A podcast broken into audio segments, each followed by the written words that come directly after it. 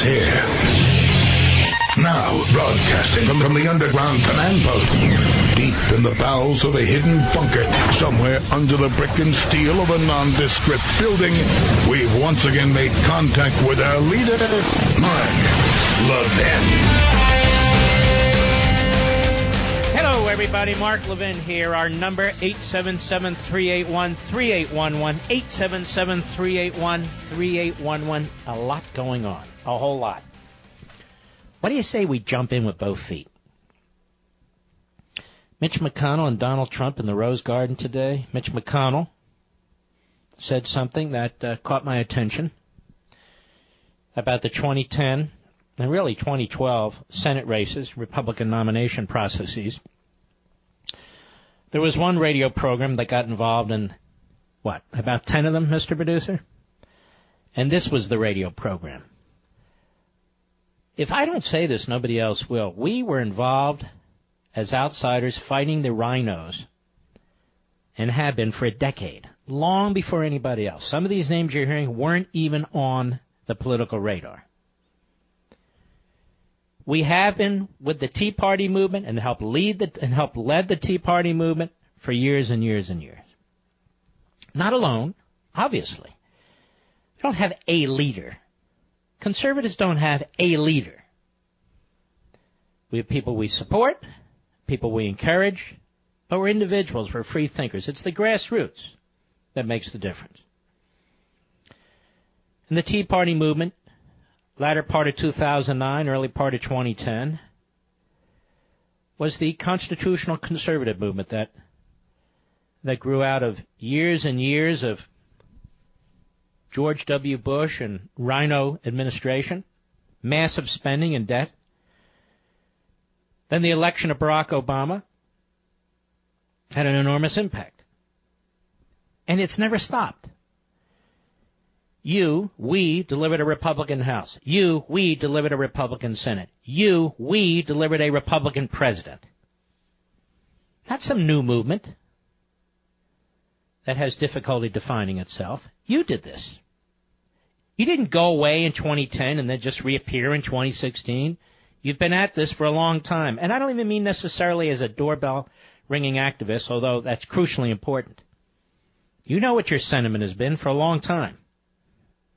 Small government, lower taxes, follow the Constitution, originalist judges, a strong national defense, and secure the border. These aren't new ideas. These are old ideas, and we've been talking about them since I've been on the radio. And we have fought the Republican establishment every step of the way. And I can remember, Mr. Producer remembers too, when I was kind of mocked. Oh, there's he, there he is fighting the Republican establishment. I remember when other radio hosts wouldn't even take on Republicans by name who were elected in Washington. Isn't that right, Rich? Yeah, they never mentioned McConnell's name. They wouldn't mention Boehner's name. They wouldn't mention any of them. Any of them. Because they wanted them as guests, or they wanted inside information, or whatever it was. I can remember backing Matt uh, Bevin in Kentucky against Mitch McConnell, and I didn't have any support whatsoever. Not from any websites, not from any radio hosts, not from any talk show uh, folks on Fox, not nobody. You can ask Matt Bevin that yourself. He's now the governor. Now, why am I mentioning this? Because Mitch McConnell has a funny way of rewriting history. Let me tell you the candidates McConnell opposed and supported before I get to his audio. In 2010, there was a Tea Party candidate, like him or not, a Tea Party candidate in Florida by the name of Marco Rubio. He was running against Charlie Crist. Charlie Crist, who now is a Democrat congressman from Florida. McConnell and John uh, what is the guy's name from uh, Texas? I can't remember his name. I put him out of my head. The senator from uh, Texas. Cornyn, exactly. I apologize. Who was running the National Senatorial Committee. They backed Crist. Mike Lee decided to take on Bob Bennett, who'd been in the Senate long enough. His father had been in the Senate, as I recall. Took him on in the convention process I endorsed Mike Lee as I had endorsed Rubio. McConnell was backing Bob Bennett. Rand Paul in McConnell's home state of Kentucky was opposed by McConnell. He was supporting Trey Grayson. These were all rhinos or worse. Two years later, Ted Cruz came up to me at the Value Voters Summit in the green room where I was eating a donut or something and asked me to support him as he was going to run for the Republican nomination of the Senate in Texas. I said I would support him. I also got him other people to, uh, to support him. We spoke to Sarah Palin. We spoke to uh, Sean Hannity and, and scores of others. Well, David Dewhurst, the lieutenant governor of Texas, was backed by the McConnell crowd. Rubio, Lee, Cruz, Rand Paul, and of course Ron Johnson in 2010 was a Tea Party candidate out of Wisconsin. There's five. One, two, three. Actually six. Six right there. This last time around, we had Ron Johnson on the show. Remember, Mr. Producer? He was not getting any backing from the National Republicans financially because they, they wrote him off as a loser. They just figured he would lose to Feingold, and he won. Now let's listen to how McConnell tells history, standing next to the president. Cut one, go. You know, the goal here is to win elections in November. Back in 2010 and 2012, we nominated several candidates, uh, Christine O'Donnell, Sharron Angle, Todd Akin, Richard Mourdock. Uh, they're not in the Senate. And the reason for that And was, by the way, by the way, a lot of these rhinos who were nominated are not in the Senate either. They're not in the Senate either. Sharron Angle was a good candidate. She came within five points of defeating Harry Reid. And he writes her off as a kook. Richard Mourdock was a good candidate. And he was a good treasurer of the state of Indiana. And words that he spoke were twisted, and of course they, they attacked him. Akin was a poor candidate, but a very decent man. He was not the Tea Party nominee. And Christine O'Donnell, who I supported, knocked off Mike Castle, who was, in essence, Susan Collins uh, with pants. In each one of these cases, Angle, O'Donnell, Akin, Mourdock, the establishment sought to defeat them in the general election. The establishment sought to defeat them in the general election. O'Donnell had one hit after another out of the Weekly Standard, among other uh, magazines and writings and so forth. They investigated reporter focused on her. Mourdock, even to this day, he was a very solid guy and a good candidate. But this is how they describe things. They didn't have a majority. And the vast majority of candidates running in the general elections weren't Tea Party candidates. They were Republican establishment candidates, and they still didn't take the Senate. But they blame the conservative movement. They blame the Tea Party candidates for not getting a majority. Harry Reid was always going to be tough to, uh, to defeat. Delaware was always going to be tough for Republican, other than the sellout. Castle. Missouri is touch and go, usually. And Mourdock was brutalized by the unions and got damn little support. You know why he got little support? Because he took on Dick Lugar, who'd been there forever and was one of McConnell's best buddies. So McConnell was undermining each and every one of these candidates. So was the Rove machine and the rest of them. The rhinos were actually out to defeat these general election Republican candidates because, because they weren't one of them. And then he has the gall to mention them when he's standing next to the President of the United States. Go ahead, Mr. Producer. not able to appeal to a broader electorate in the general election. Uh, my, my goal is the leader of the Republican Party in the Senate is to keep us in the majority. Well, you're doing a pretty damn poor job of it, pal. Go ahead. Uh, the way you do that is not complicated. You have to nominate people who can actually win because winners make policy and losers go home. We changed the business model in 2014. Well, isn't that fascinating? I heard that about Reagan every time he ran. And you don't know in advance. You cannot possibly know in advance. Unless it is a very lopsided state who's going to win and who's going to lose. But he seems to know in advance who's going to win and who's going to lose. And yet, but for the conservative movement, but for the Tea Party movement, there wouldn't be a majority of Republicans in the United States Senate today. And six of the conservatives or moderately conservative senators I just mentioned to you also would not be in the United States Senate today. Go ahead. We nominated people who could win everywhere. We took the majority in the Senate. Oh, listen to this. He's taking credit. He's taking credit for the Republicans taking control of the Senate last cycle. McConnell. He's taking credit. That's not what happened. It's not that they nominated people who could win. It's that we wanted to change things. So we gave him the House again, gave him the Senate again, and gave him the presidency again. That's what happened. This guy's delusional. Go ahead. We had one skirmish in 2016. We kept the majority in the Senate. So our operating approach will be to support our incumbents and in open seats. No, no, no, no. He wants to support. Here's what. He's a liar too. He's deceitful. He's supporting the incumbents because they support him for majority leader. That's what he's doing. That's exactly what he's doing. Go ahead. Seek to help nominate people who can actually win in November. That's my approach. That's so he opposed Rubio, he won. He opposed Mike Lee, he won. He opposed Ted Cruz, he won. He, oppo- he opposed uh, Rand Paul, he won. In the last election, he did nothing to help Ron Johnson, and he won. Now you see, ladies and gentlemen, I have a different view. You support conservatives for these seats because otherwise the Republican Party stands for nothing.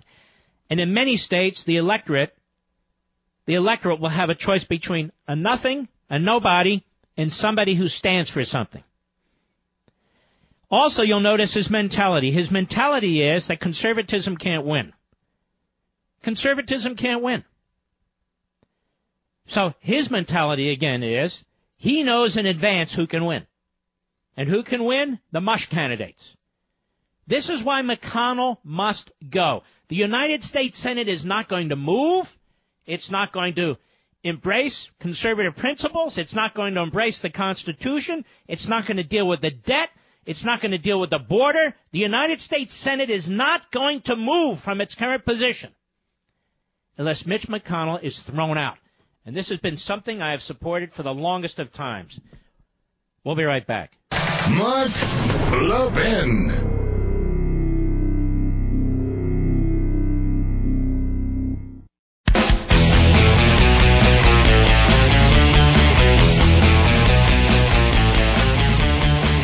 I pointed out Friday that President Trump did two huge things that are very, very important. Number one, he decertified uh, in the Iran deal. I think he should have done more but that's still on the table. That is dropping the deal altogether. That was a big, big deal. He was lobbied by Tillerson against it. He was lobbied by the European leaders against it. And wisely he said, well, if Tillerson's for it and the European leaders are for it, then I'll go the other way, which is exactly what he needed to do. Meanwhile, the Arab Gulf states were thrilled with what the president did. Israel was thrilled with what the president did, and Americans should be thrilled with what the president did. Iran has violated its deal with Obama material breaches on multiple occasions. It is a, a horrific threat to our country. And the president, uh, at his cabinet meeting today, had this to say: "Cut six, go." I feel strongly about what I did. I'm tired of being taken advantage of as a nation. This nation has been taken advantage of for many, many years, for many decades, frankly, and I'm tired of watching it but the Iran deal was uh, something that uh, I felt had to be done, and we'll see what phase two is. Phase two might be positive, and it might be very negative. It might be a total termination. That's a very real possibility. Some would say that's a greater possibility, but it also could turn out to be very positive. We'll see what happens. I thought the tone of the Iranian leaders was very modified and I was happy to see that, but I don't know if that means anything. They're great negotiators. They negotiated a phenomenal deal for themselves, but a horrible deal for the United States, and uh, we're going to see what happens. But Rex Tillerson, well, you know, he was on CNN yesterday and he says it's good that we stayed in the Iran deal. This is the weak link, the State Department and Tillerson. Cut seven, go. Uh, before uh, the Senate, uh, not long ago, um, your counterpart at the Pentagon, Secretary Mattis, was asked if he thought staying in the agreement was in the best interest of the United States. Not a question about whether or not he wanted to improve upon the deal or uh, add a secondary deal, as you just discussed, but whether or not the U.S. should stay in it or leave. And he said staying in is his course. It sounds like you agree with that as well, that you would not want Congress to immediately impose sanctions that would end this deal. No, I do agree with that, and I think the president does as Whoa, well. whoa, whoa, whoa, whoa. That was clever. That was clever, Jake. You want to stay in this deal, okay, and you do not want Congress to immediately impose sanctions that would end this deal. Did you hear that, Rich? So we've moved from the president abrogating it, that is dropping the deal altogether, to Jake Tapper now changing the test. We don't want Congress to immediately impose sanctions because the Iranians wouldn't agree to that and that might kill the deal. So in other words, ladies and gentlemen, we have appeasers and sellouts in the media, in Congress, and in my view, quite frankly, in the administration. And the president had to reject all of them. The president had to reject all of them.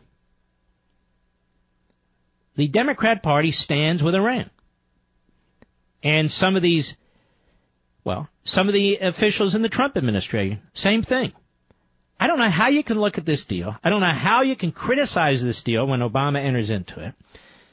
First, it violates the Constitution and eviscerates the treaty clause. But even more, the Iranians have made clear they intend to attack us, right? What does death to the United States mean? And you know that they're, they're doing things on their military bases and they will not allow the IAEA, that would be the UN, to investigate. And there's a lot more. ICBMs aren't even, uh, uh, intercontinental ballistic missiles aren't even covered by this deal. And I could go on and on and on. And here we have a Secretary of State with Obama administration holdovers bringing in people who used to work for Corker and others. It's incredible to me. And then you have Jake Tapper with an incredibly dishonest, very, very, uh, well, I'll even call it sleazy question of the way he did that. All right, ladies and gentlemen, I've asked the ambassador to the United States from Israel to join us briefly, so we'll be right back.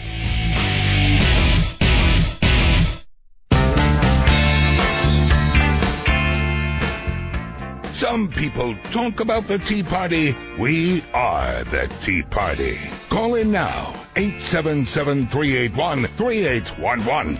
Well, it's a great honor to have Ambassador Ron Dermer on the program. And let me tell you, my comments belong to me, so don't project them onto the great ambassador. He doesn't need those headaches.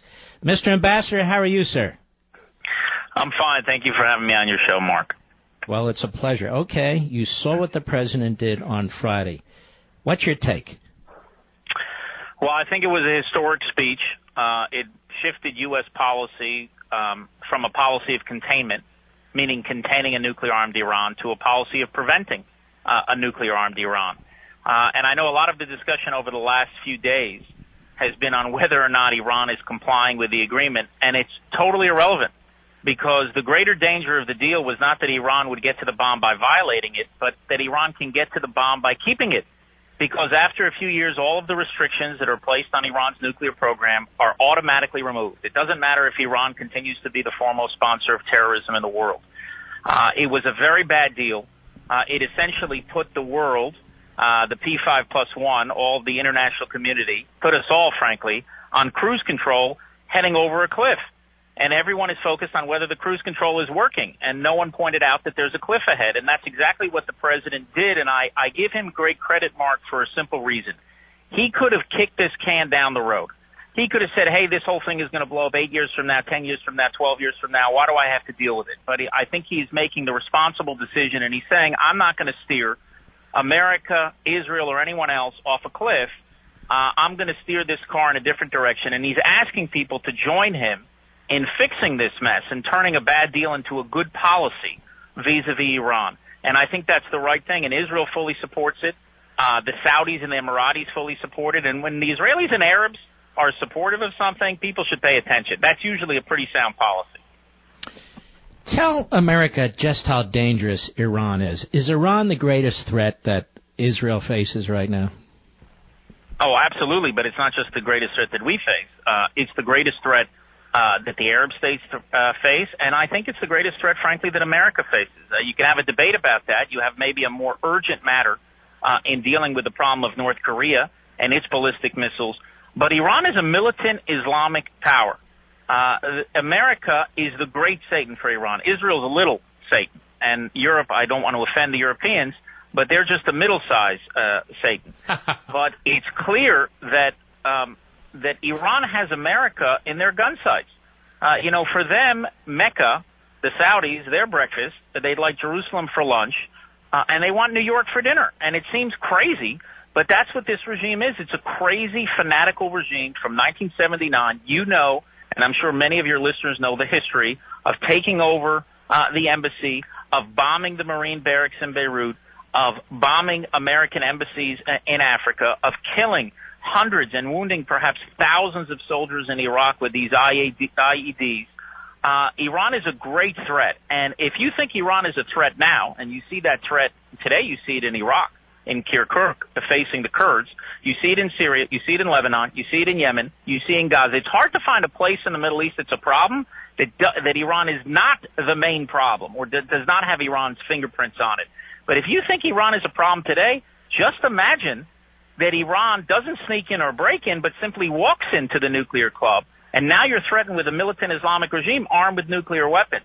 That is going to be a grave danger to the peace and security in the world. And the president's speech is the first step, I think, in changing the direction of this whole policy. And I really applaud him for it. I want to talk briefly about Hezbollah. Is isn't Hezbollah sort of the uh, the the militant militia wing of Iran. And there was a report out the other day about Hezbollah actually has terrorist cells in the United States. What do you know about these things? Well, I would say that Hezbollah is the foreign terrorist legion uh, of Iran. What they're doing, uh, not only taking over Lebanon, uh, they're working to help Iran in Syria. They're training Shia militias all throughout the region, um, and they have perpetrated terror attacks uh, in 25 different countries on five continents. And as the prime minister has said publicly, uh, they're also in your hemisphere. And some of senior American officials have talked about what Hezbollah is trying to do in terms of establishing sleeper cells to perpetrate terror attacks in the future, what they're trying to do right here in the United States. This is a very, very dangerous uh, movement. Uh, and every effort should be made to stop them and to roll them back. And there's some tough financial sanctions that are coming down uh, the pike in Congress. It's important also to end this farce of a political versus a military wing. That's all the same thing. Uh, it's a very, very dangerous and very well trained force. We've already been in one round of conflict with Hezbollah in 2006 where they fired thousands of rockets at Israel. But today, Hezbollah is far more dangerous. In fact, they have firepower um, that is that is more lethal than most armies. And what we uh, are doing, and we will continue to do, is prevent that terrorist force from becoming stronger and stronger and getting all of these sophisticated weapons, which Iran is trying to uh, send to them through Syria. That's why Iran is in Syria. They want to establish a land bridge between Tehran uh, and uh, uh, Tartus on the Mediterranean. That's what Iran is after right now, and everything should be done to stop that and to not allow this new Iranian curtain to fall uh, in in down in the Middle East. And they're trying to, uh, by hook or crook, set up uh, bases from which they can, uh, Hezbollah and others, and even the Iranians for that, from which they can do enormous damage to Israel, aren't they? Uh, absolutely, and the prime minister has been very clear about his red lines. He's not going to allow Iran to establish permanent military bases. They're trying to do air bases and land bases and sea bases. As I said, they're trying to establish a port in the Mediterranean. You probably have to go back to the time of the ancient Greeks to see the Persians with a port on the Mediterranean. But it's not just, uh, you know, a traditional imperialist Persian power. This is a militant Islamic regime that has a radical ideology and intends to export that ideology all over the world. I know it sounds crazy, but they believe in a lot of crazy things uh, in Iran. And the greatest danger to our world, my prime minister has been saying this for two decades, the greatest danger to the world is a militant Islamic regime that arms itself with nuclear weapons. That is the true hinge of history. And the reason why this deal is so bad is that it gave Iran a path to achieve that goal. All they have to do is wait. All they have to do is wait for the calendar to change. They don't have to change their behavior, All they have to do is be patient. And if they are patient, they don't need to sneak in, they don't need to break in, they can just walk into the nuclear club. And as I said, I give great credit to the president for taking the stand now, for not kicking the can down the road against the advice of many of his own advisors, against the wishes of uh, your European allies. He's taking a stand against Iran and he's standing against the current. And I think it's probably the most admirable thing that this president has done. And I think the most important speech. And the question is, can we now all work together uh, to try to fix this mess and to get a responsible policy vis-a-vis what I think is the greatest danger to all of us, Iran? Well, that is a good question. Do you think we can all work together and quote unquote fix this deal? I'm very cynical about this, but what are your thoughts? Um, I actually think that it's possible. Look, I don't think that you're going to get the Iranians to agree to anything. Why should they? They got the deal of the century. Why should they change it? I don't think you're going to get the Russians and the Chinese to agree to anything. The question is, can you do things in the Congress and can you do things with your European partners um, that can correct the, the deficiencies of the deal? I think the president started that process with the speech that he gave, but he also said, in what I think was the most important line of the speech, he said, if this thing's not fixed, I'm going to terminate it. And the president doesn't need Congress to terminate America's involvement in the deal. He doesn't need the Europeans. He can do it himself, and he can slap UN Security Council sanctions himself. That's the way the deal was constructed. He doesn't need Congress to terminate the deal. What he needs Congress for is to fix this thing. So I think the critical question is, will Congress and the Europeans work with the president at fixing it? And here's how they would do it, just to give you an example. One of the problems uh, of the deal is it, it doesn't address the whole problem of Iran's ballistic missiles. Now, Iran is building intercontinental ballistic missiles, and as you know, and probably most of your listeners know, uh, Israel's on the same continent as Iran. So those ballistic missiles, intercontinental ballistic missiles, they're not for Israel. They're not for the Arabs. For, they're for Europe and the United States. And the question is, will the Europeans enact crippling sanctions if Iran continues its intercontinental ballistic missile program? Yes or no? I think you can move Europe to a yes.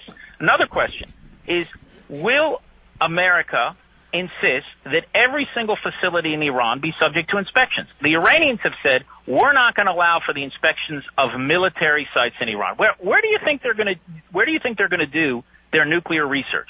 Where they did it in the past on weaponization and other things has been on military sites. They're saying, we're not going to allow that. That's not subject to inspections. Well, the president can tell the Europeans, are you willing to publicly say that all sites in Iran are going to be subject to inspections? And if the Iran- Iranians refuse, that's a meaningful violation of the deal. That's another thing that I think he can achieve. And finally, this is the most important thing.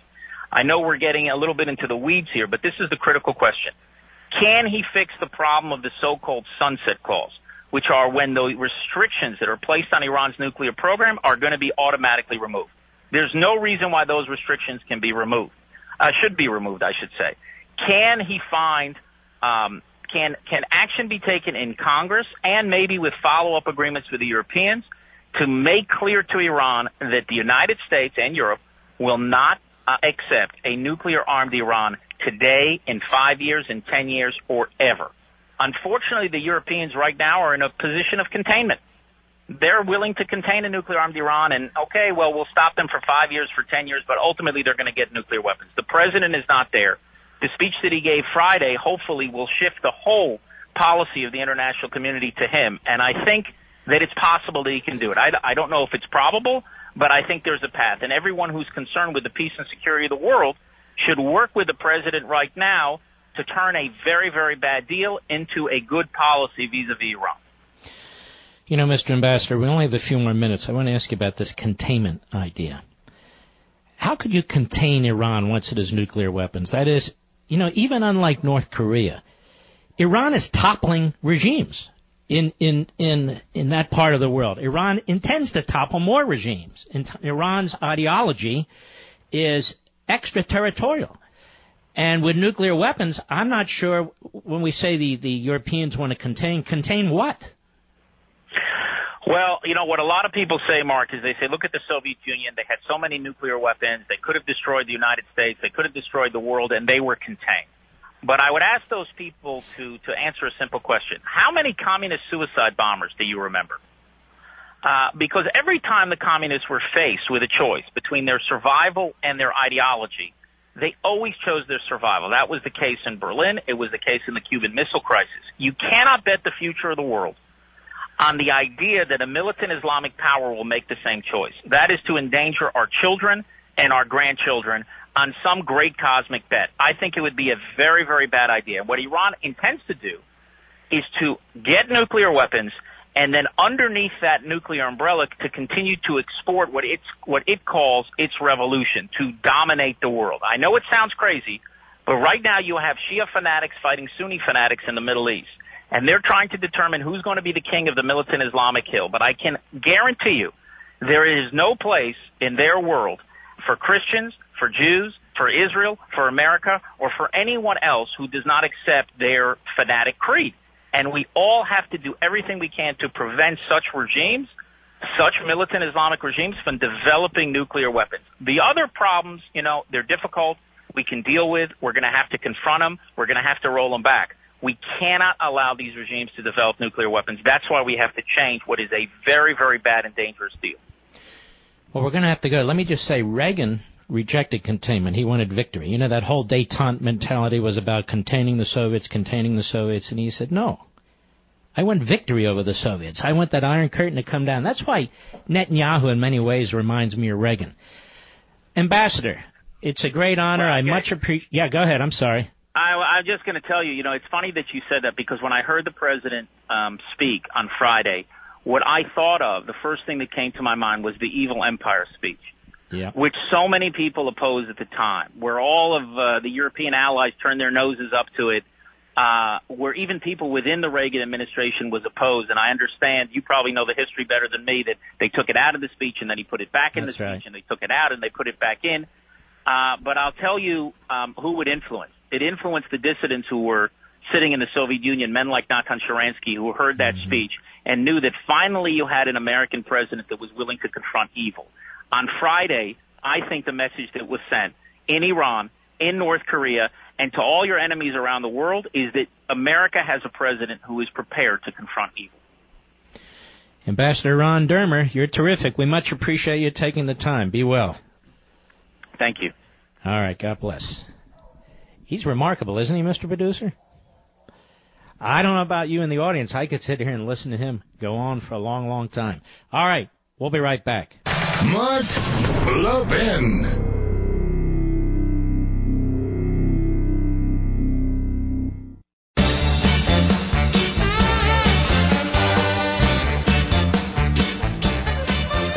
What we're going to do with that particular interview with Ambassador Ron Dermer of uh, Israel is we're going to break that out. Mr. Producer is going to set it up as a separate audio. We'll have it on my Mark Levin Show website and then we will link to it on Mark Levin Show Facebook Mark Levin Show Twitter.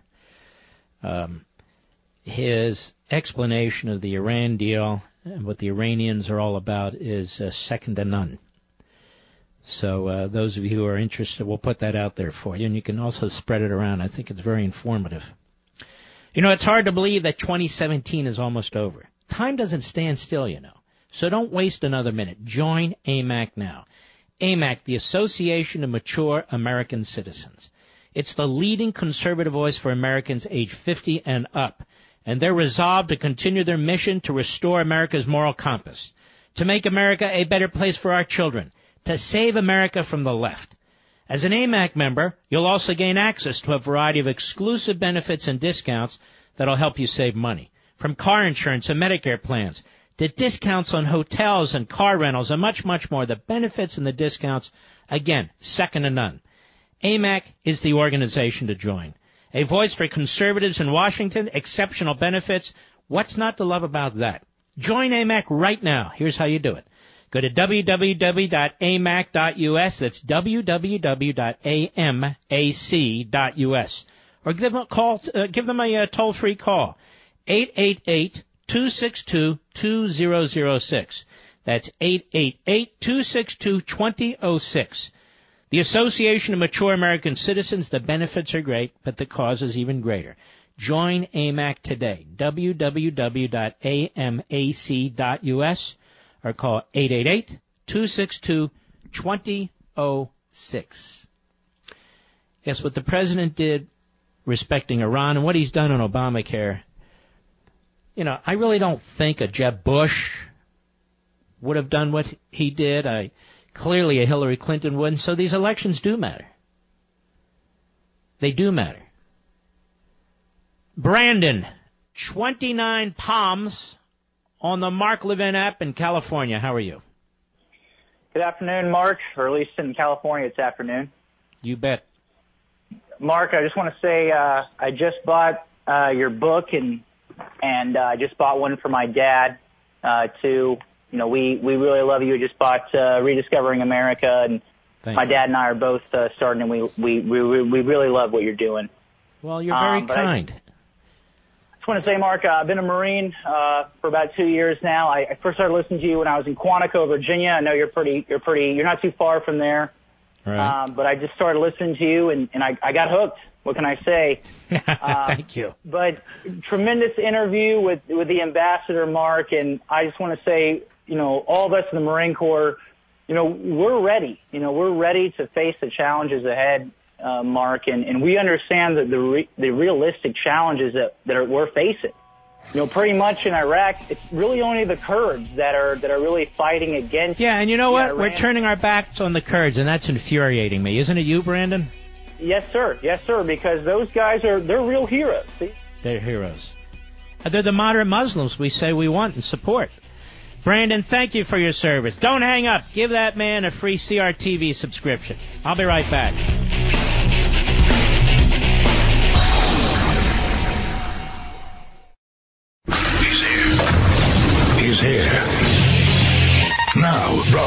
From, from the underground command post, deep in the bowels of a hidden bunker, somewhere under the brick and steel of a nondescript building, we've once again made contact with our leader, Mark Levin.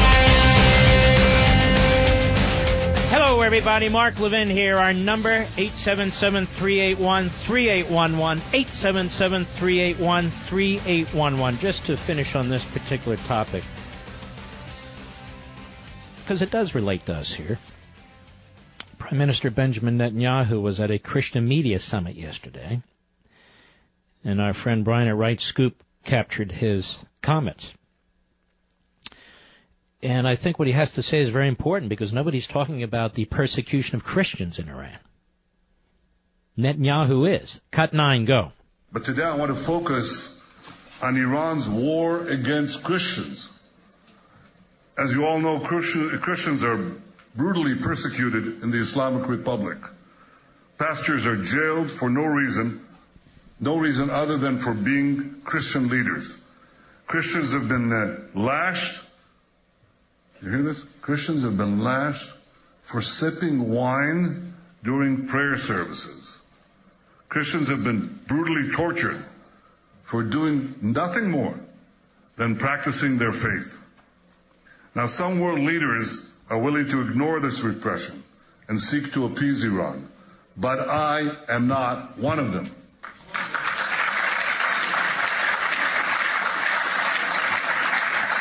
I think that how a country treats religious minorities is a very good indicator of how it will treat its other citizens and its neighbors. So today I have a simple request for the media outlets in this room. Dedicate this week to highlighting the plight of the countless Christians suffering under Iran. Profile the brave Christian leaders jailed for practicing their faith. Sit with the families of the school teachers jailed for years merely for converting to Christianity. Call out the lie and the lies of President Rouhani, who promised in 2013 that all religions would, quote, feel justice in Iran while so many Christians live there in constant terror. hmm So Iran is a threat to all non-Muslim religions, and by the way, certain Muslims who don't practice as the regime re- compels. And of course, it's a major threat to the United States of America, which is why I bring this up. Which is why it's so, so important in my view. I want to get back to Mitch McConnell today. for those of you who may not have been here. Plus, I want to expand on this point because it gets right to the heart of the matter. We constitutional conservatives who've been outside the Republican Party more than inside the Republican Party, whether it's been Bill Buckley, Barry Goldwater, whether it's been Taft, Reagan, until after his third try, he was able to get elected president by massive, massive landslides. The fact of the matter is, we've always been the outsiders in a party where we're supposed to be the insiders. And Mitch McConnell is the reason why. Not just him, but people like him. He wants to nominate people who can win. Let me ask you a question, ladies and gentlemen. Why couldn't the Republicans win a majority in the Senate until Ronald Reagan came along and swept them in on his coattails? Where they took over the Senate from 1981 to 1987. Tell me, ladies and gentlemen, why couldn't the Republicans control the Senate before the Tea Party? Is this a joke? The Republicans now have almost 1,000 seats, local, state, and fed, excuse me, state and federal. State legislatures, governors, the House, the Senate, that they didn't even have before. Record numbers. It's not a coincidence that that occurred with the rise of the Tea Party movement and constitutional conservatism. It never would have happened. It never would have happened but for you. But for you. And I love the media reporting now, particularly the liberal media, about this new effort to take on the establishment. It's not a new effort.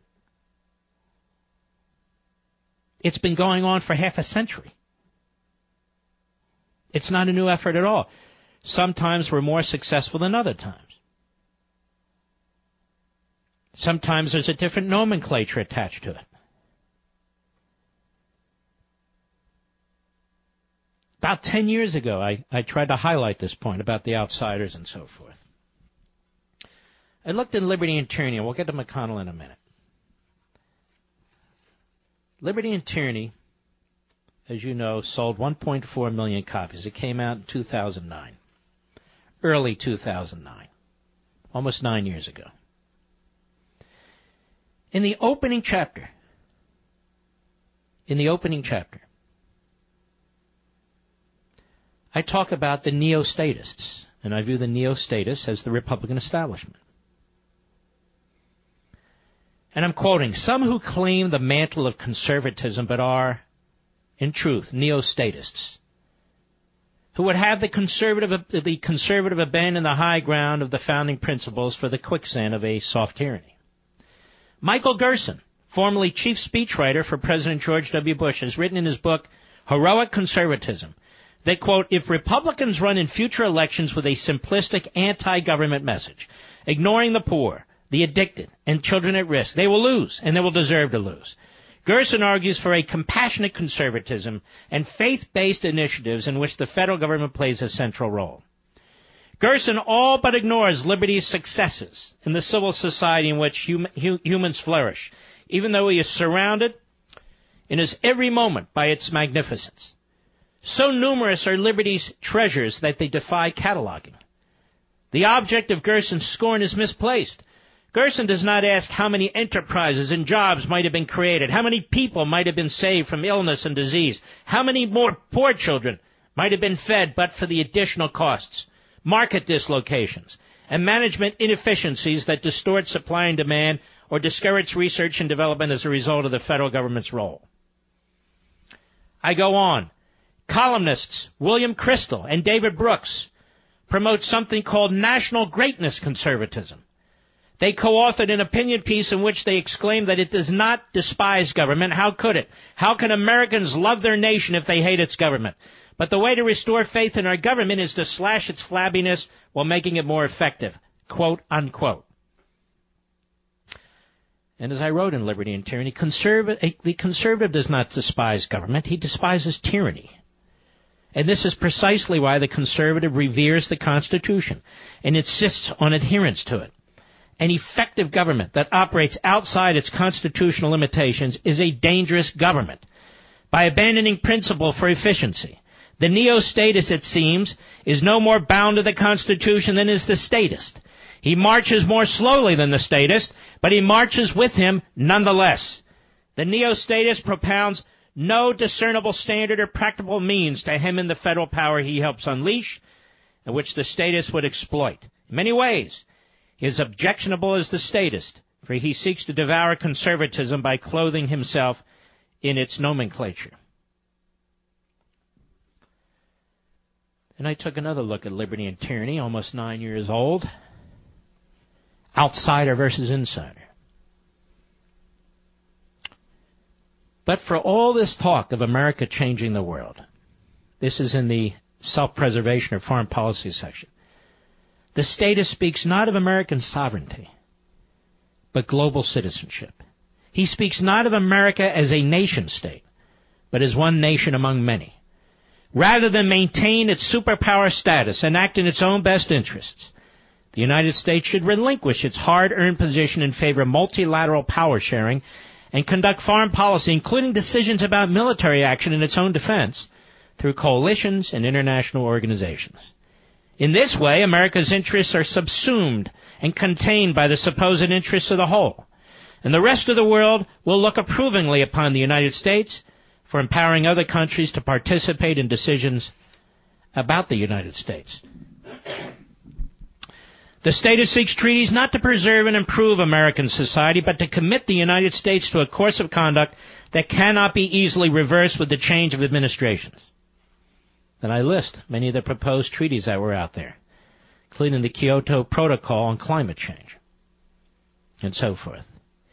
In each instance, decisions will be made through international bureaucracies that do not have as their moral imperative the preservation and improvement of American society. This is a dangerous gambit. So we don't need lectures by Johnny come latelys about Americanism, about outsider versus insider. We don't need lectures about globalism. In fact, you understand globalism better than anybody else. Globalism is not the Bernie Sanders view where you destroy capitalism and commerce and trade, which was the original reason the founders met in the first place.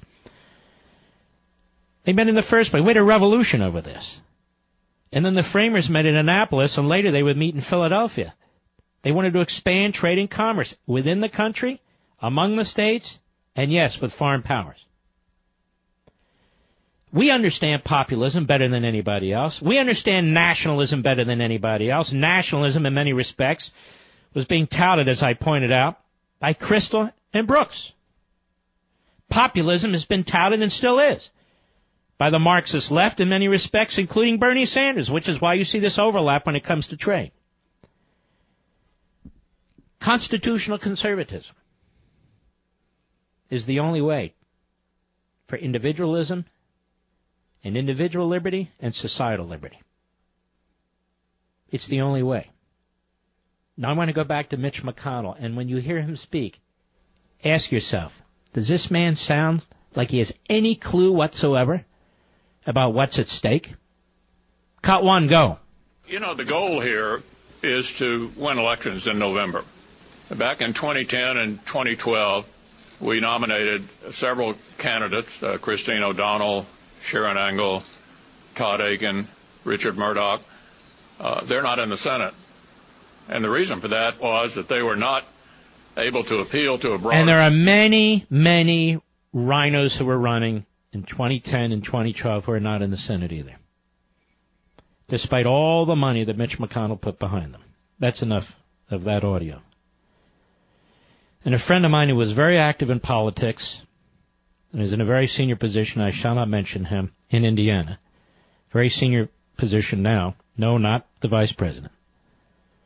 In the Trump administration, and I recall this too, Richard Mourdock defeated Dick Lugar in the Republican primary. And the Republican establishment in Indiana and the Republican establishment in Washington, many of them endorsed the Democrat candidate Donnelly, I believe his name is, openly and others behind the scenes, and the donors poured millions of dollars into his campaign. They went out to destroy Mourdock, just as they went out to destroy Angle and destroy others. And the reason is Mitch McConnell would rather have a Democrat in the United States Senate than a constitutional conservative. Because a constitutional conservative threatens his power, because McConnell either wants to be the minority leader or the majority leader. And then he spins this tale. He spins this tale that he wants to back candidates who can win. He can't guarantee anybody can win, but that said, he and others went out of their way to destroy some of these conservatives in the very races that he's talking about. If Mitch McConnell had had his way, Charlie Crist would be in the United States Senate representing Florida. Bob Bennett, an old rhino out of Utah, would be in the United States Senate representing Utah. David Dewhurst would be in the United States Senate representing Texas. Trey Grayson would be in the United States Senate representing Kentucky. No Rand Paul, no Ted Cruz, no Mike Lee, no Marco Rubio. And as I said, Ron Johnson was supported by the Tea Party in his first run, and in his reelection bid, which he won, McConnell and the Republicans would not back him. They wouldn't give him money that he needed to run, and he won anyway. So all these candidates that could never win, according to McConnell, won. And many of them are standouts, aren't they? Many of them are standouts. But it's even bigger than that. So devoid of principle. So devoid of our founding beliefs and values is Mitch McConnell, and not just him, the Republican establishment, the elites in Washington, D.C. So devoid. They refuse to run on these principles, or if they run on them, they refuse to govern on these principles. And this is a point you and I have been discussing on this program for well over a decade now. It's the reason I wrote Liberty and Tyranny. Not just to address the left, but to address the so-called Republican establishment. And I can't tell you how many times I was admonished. You don't know what establishment means. Your establishment. On and on. Now, now it's almost passe. Almost passe. We outsiders, what we support is constitutional government. What we support is republicanism, little r. That's what we support. We can disagree within those boundaries. We can have our debates. But those are the basics. Those are the fundamentals. I'll be right back. Mark Levin.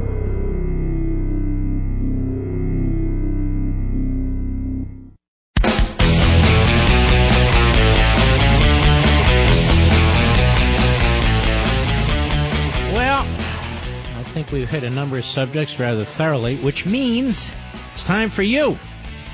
A little bit anyway. All right, let us go to Frank, Texas, the great WBAP. Go. Mark, Yes, Mitch sir. McConnell is a complete and total fraud. So before I forget though, I'm cooking two big, huge, beautiful ribeye steaks, and if you want Oh, to come by, my I'll give you I'll give you some ketchup to put on them. You're a good, and you're not even embarrassed. I'm not embarrassed. Well, I mean, I don't do it for myself, but for you, I would do it. Thank you. It sounds good, by the way. I'm, now, they're- now they're I'm now I'm now I'm slobbering like uh, Chris Matthews. okay. Hey, McConnell's a complete fraud. He says, "Oh, we we're going to put people out there who are going to win." Well, what good does that do us? John McCain won, but then he stabbed us in the back. Yeah. We want constitutional conservatives. And and, I mean, and, and by, and by that- the way, and, and by the way, uh, look who keeps uh, undermining us on repeal and all these other things. Are these uh, are these the winners he's talking about? right? I mean, what good does it do us to have people who win if they don't support constitutional ideas? Well, I think we can win a lot more seats with constitutional conservatives. Look at South Carolina and Lindsey Graham. That's a conservative state, is it not? Yeah. And there's others too. There's a lot others. Look at John Cornyn out of Texas. John Cornyn might as well be elected from uh, New England somewhere. No offense, I'm, I'm but uh, he doesn't really represent Texas. That's right. All right, my friend. Go ahead. I'm sorry.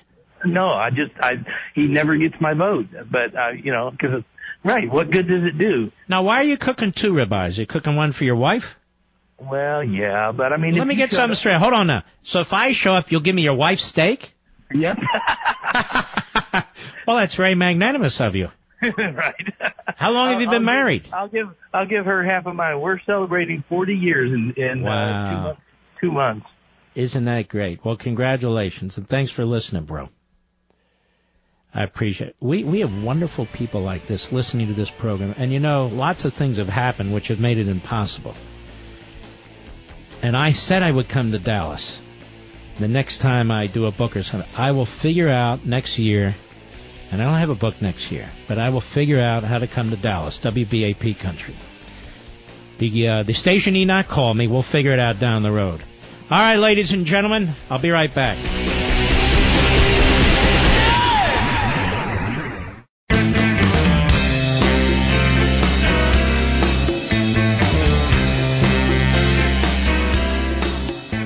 More logic than allowed by law. The Mark Levin Show. Call now at 877-381-3811. I wish this bag under my eye would just go away. If that sounds like you every morning, you know you're not alone. Bags and puffiness under the eyes are a problem for millions of American men and women until now. Introducing Genucel serum with plant stem cell technology from Chamonix. Josie from Littlefield, Arizona wrote, I've been using Genucel for two weeks and my husband is amazed. He says all the puffiness is gone. Loves this product so much, I want to use it on my entire face. And with its instant effects, folks, you'll see results in the first 12 hours guaranteed or your money back. Listen to that. Results in the first 12 hours guaranteed or your money back.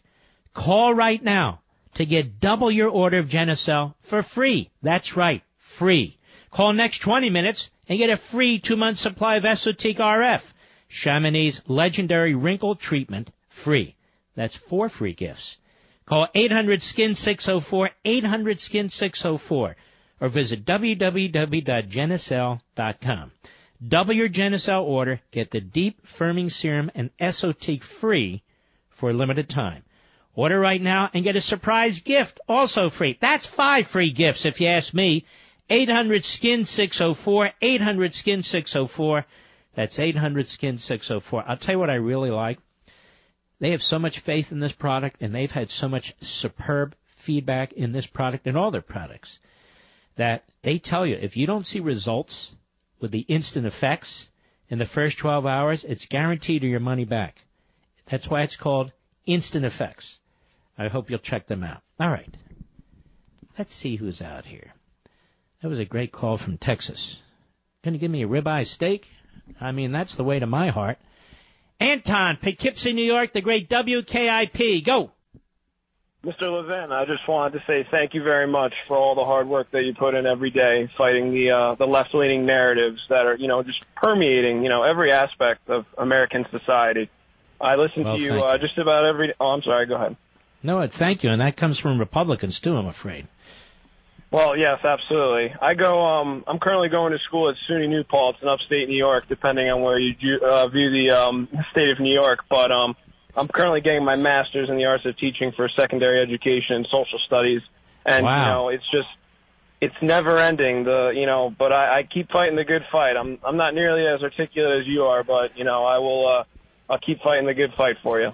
First of all, I bet you are, and secondly, you're going to be in a very tough world, and so you're you're you're you're a terrific patriot because you're going to try and teach uh, at the secondary level the truth about American history. That's all we ask, isn't it, Anton? The truth about American history.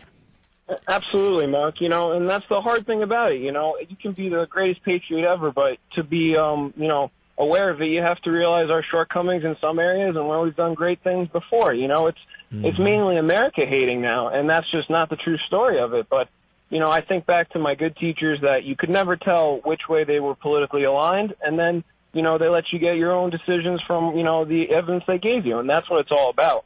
Mm-hmm. Great call, my friend. Don't hang up. I'm going to send you a copy of Rediscovering Americanism. Uh, signed copy. I appreciate it.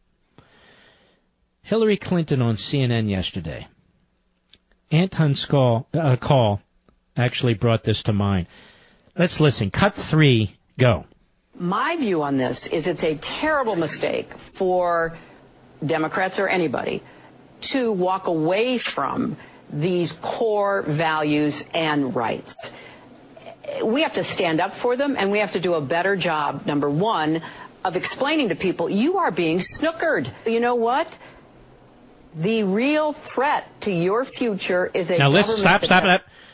The real threat to your, listen to this. The real threat to your future is a government that doesn't care about you. Go ahead. care about you and is taking actions that will make your life even harder and is favoring the wealthy beyond anything we've ever, ever seen before. I have no idea what that means. Favoring the wealthy more than we've ever, ever seen before. How is that even possible? With these massive programs of redistribution, massive entitlement programs, massive welfare programs. Yet we're a country that so favors the wealthy that the world's poorest of the poor keep pouring over our border. Now, we are the most generous country on the face of the earth. That means you, the American people. So much money's being taken out of your paycheck, so much money's being taken out of your business to support people who, who need help and also the dolts and the losers. Let's be honest. There are people who play the system. There's a lot of people who play the system. You're not allowed to say it because the welfare state is the, uh, is the end all and be all of the progressive movement. But that's not even my focus. My focus is the real threat to your future is a government that doesn't care about you. What does that mean? What does that mean, a government that doesn't care about you? A government that's not spending enough, borrowing enough, redistributing enough? What does that mean? A government that isn't centralized enough, doesn't violate the Constitution enough, isn't socialistic enough? What does it mean, a government caring for you? What does that mean? Does the government care for us when we have open borders? Does the government care for us when it eviscerates the military? Does the government care for us when it uh, eviscerates local law enforcement?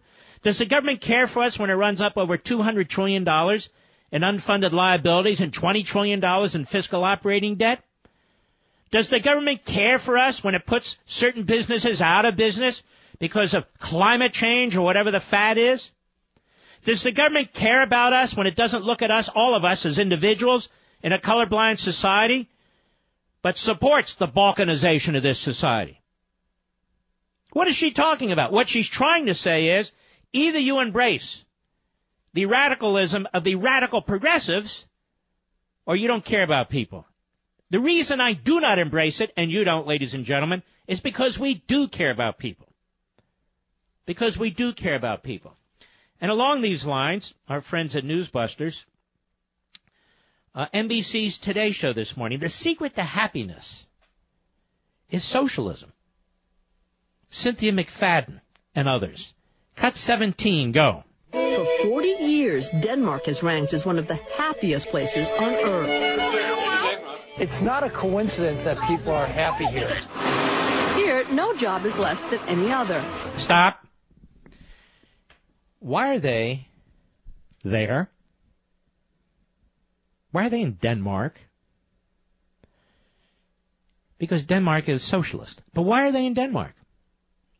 Why aren't they in, say, California? Or New York? Or Illinois?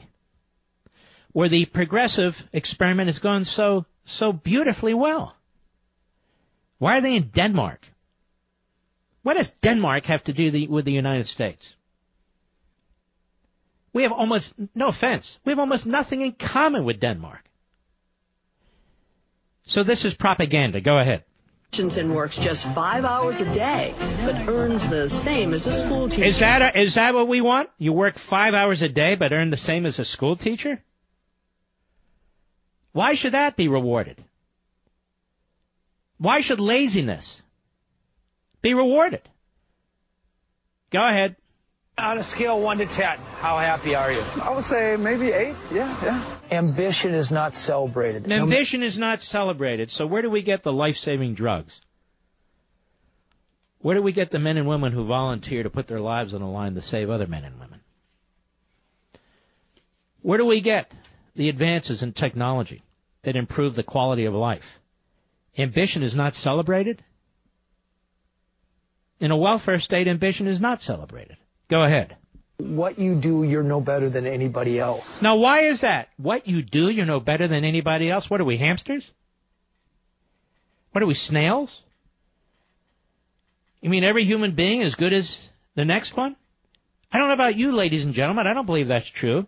If we have an individual who has invented a life-saving drug and another individual who is in the business of dealing illegal drugs, like heroin or what have you. No human being is better than the next. That's about as stupid as it gets. Go ahead. And while some studies show the average American clocks in over 50 hours a week, Here on average, they work 37 hours. Mothers don't have to worry so much about childcare. In Denmark, you get a year off. Paid. Paid. Why? Why? Why? Why should you get a year off paid by somebody else? You know what that means? Somebody else is paying for that. Somebody else is paying for that. If you have a child, isn't the child fundamentally your responsibility? Shouldn't you want your child to be your responsibility? Not somebody else's responsibility? And if you want to have a child, you should be prepared to take the time off to take care of the child, or family members should assist. This is really incredible. Go ahead. There's a feeling here in Denmark that nothing too bad will ever happen to you. The Danes trust their government. Yeah. They pay enormously high taxes. Oh, the Danes trust their government. They pay enormously high taxes. Tell me, how many things did the Danes invent? They trust their government. Go ahead. Dane is born with the right to free health care, free education through college, comfortable retirement. They're free to pursue a job that meets their passions and their interests. And do you know why this is being pushed? I'm glad Newsbusters caught this, by the way. You know why this is being pushed by the media? Because it's about socialism. Socialism will make you happy. See, NBC's Today Show. Now let me ask you a question. These people who work the NBC Today Show, the main hosts of the uh, NBC Today Show earn $20 million, $15 million. Even the reporters earn hundreds of thousands, if not the low millions. Do you not find it pathetic that they're out here pushing socialism when in fact in their own lives they would have nothing to do with socialism? Does Matt Lauer say, I only want to earn whatever a teacher earns? I only want the kind of health care that everybody else has? Does Matt Lauer say that? How about Cynthia McFadden? Does she say that? When she's in contract negotiations, does she say, I only want to earn what a firefighter or a police officer earns? That's it. Nothing more. I believe in nirvana. And trusting government. Isn't that amazing coming from the media? Isn't the entire purpose of freedom of the press and the First Amendment is we don't trust government? And the media are supposed to be our watchdogs? The media are schizophrenic on this, right? They trash Trump, they trash conservatives, they even trash Republicans. When it comes to Obama, the Praetorian Guard, they protect him even when he's out of office. They protect the things he created, like Obamacare, like the Iran deal. But you're only supposed to believe in big government, you see, when the big government leftists are running big government. When anybody else runs it, you can't trust it. The Danes, they trust their government. We Americans are smarter. We're skeptical. We're cynical. Trust but verify. That's why we will outlive the Danes when push comes to shove. No offense. I'll be right back. Mark Levin.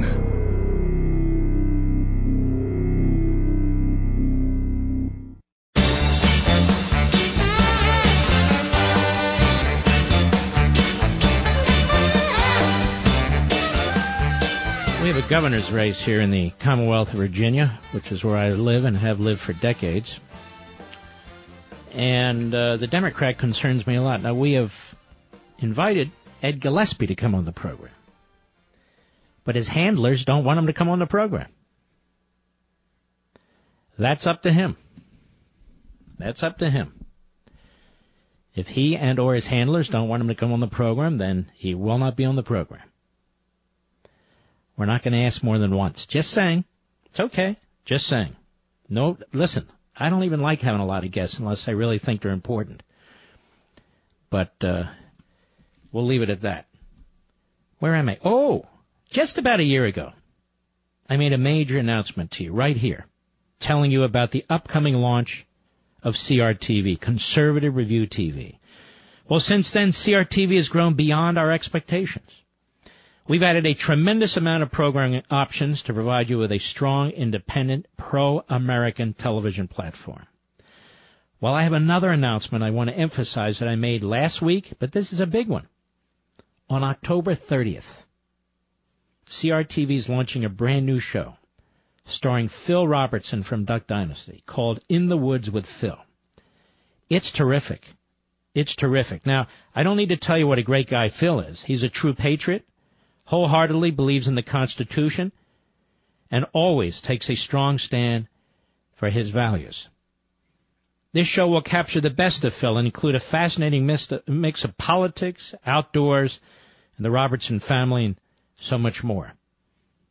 I think you should jump in on this while you can. Go to crtv.com slash ducks. crtv.com slash ducks right now to watch the must-see trailer and to pre-order In the Woods with Phil. You'll also receive a great discount, a great discount. That's crtv.com slash ducks, crtv.com slash ducks. We're thrilled to have him on with us. So uh, I see Cabernickel Pickle has hired um, that slip and fall lawyer whose name escapes me. Mark, uh, what is his name, Rich? Google it real fast. Uh, who uh, who is a Democrat hack, always has been a Democrat hack. I remember him from the Whitewater's day, Whitewater days. And you see, the theory of the case, it, Geragos, that's it, Geragos. I had put him out of my mind. Mark Geragos theory of the case appears to be that uh, the teams are colluding to keep Mr. Cabernickel Pickle off the field. Maybe they're keeping him off the field because he sucks. I believe he had two wins in his last season. Two wins. But the second point is this. Collude to keep him off the field. He is an at-will employee. And I don't know if there's a collusion going on. The left likes to talk about collusion all the time. But this guy really has a victim mentality, doesn't he? Poor, overpaid, multi-million dollar football player. So put upon by the system. So put upon by the system. And the cops. Yeah, they're taking a knee, these players, because of the cops. Because the cops, you see, have been uh, brutalizing people. Well, actually, it's the other way around. Mark, it's the other way around. CNS News has a big report today. 118 law enforcement officers died in the line of duty last year in this country. The FBI reported on Monday. That was up 37% from the 86 law enforcement officers who died in the line of duty the year before, 2015. So 118 law enforcement officers died in the line of duty last year compared to 86 the year before. And these clowns are taking a knee. In 2016, 66 of the 118 deaths of law enforcement officers were felonious. And 52 were accidental. In 2015, 41 of the 86 deaths of law enforcement officers were felonious, 45 were accidental. Now listen to this. Another 57,180 officers were assaulted in the line of duty in 2016. And 16,535, or about 29%, sustained injuries from the assaults. So almost 60,000 cops were assaulted last year. And over 16,000 sustained injuries from the assault. All of these numbers increased from figures reported in 2015 when 45 officers died accidentally. 41 were feloniously killed in the line of duty, the FBI said. A total of 50,000 assaults were reported in 2015. So you have over a 10% increase in assaults of police officers from 2015 to 2016. 62 of the 66 in 2016 were killed by firearms. 51 were wearing body armor at the time they were killed. And it goes on. And these clowns in the football stadiums are taking a knee because of police brutality. Well, I'll tell you what, I'm not concerned about police brutality. It's not systemic. But I am concerned about brutality against the cops, and that does look to be systemic. I'll be right back.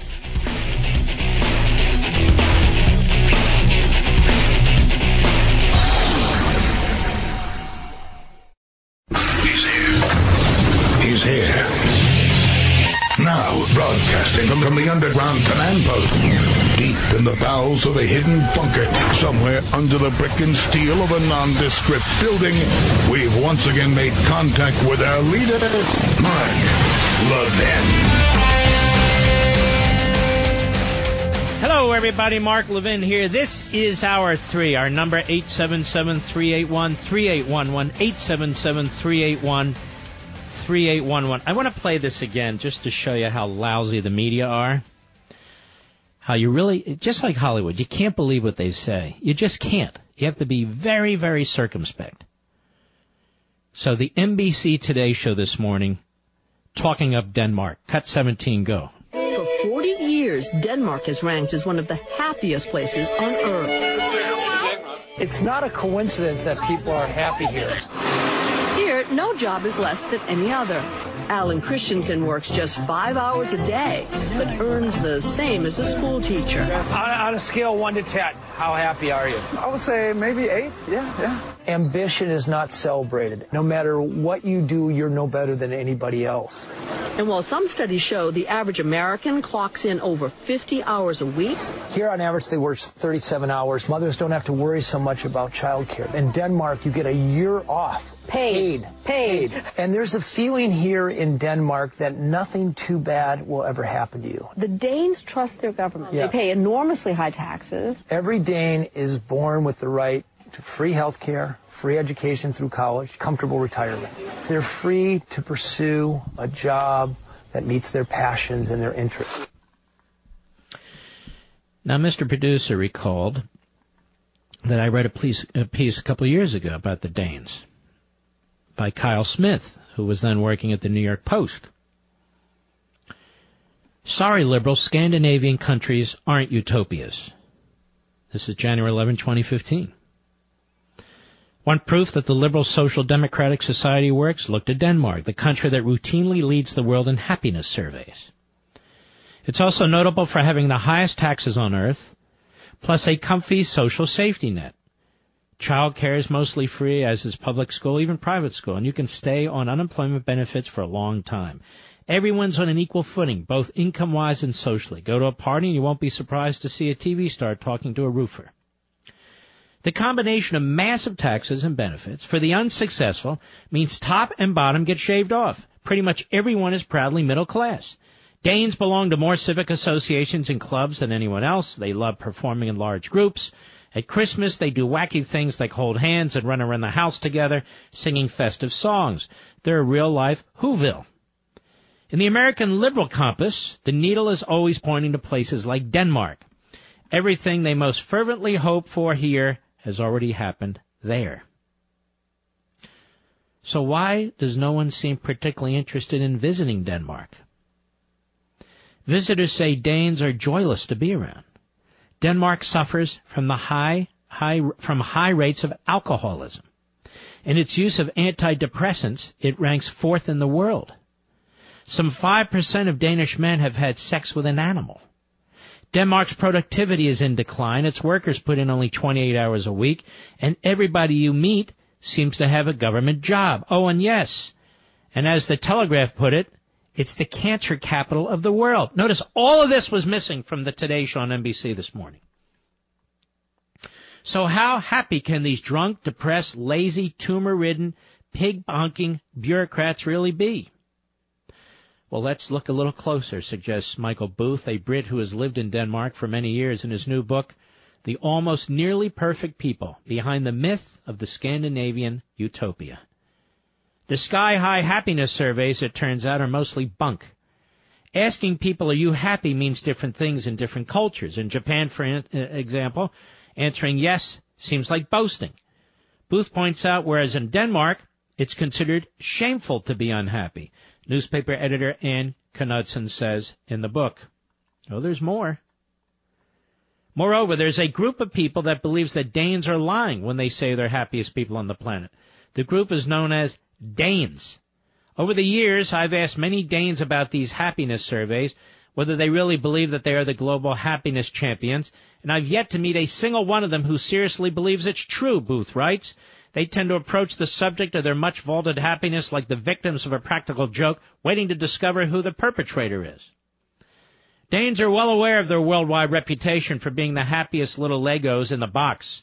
Answering no would be as unthinkable as honking in traffic in Copenhagen.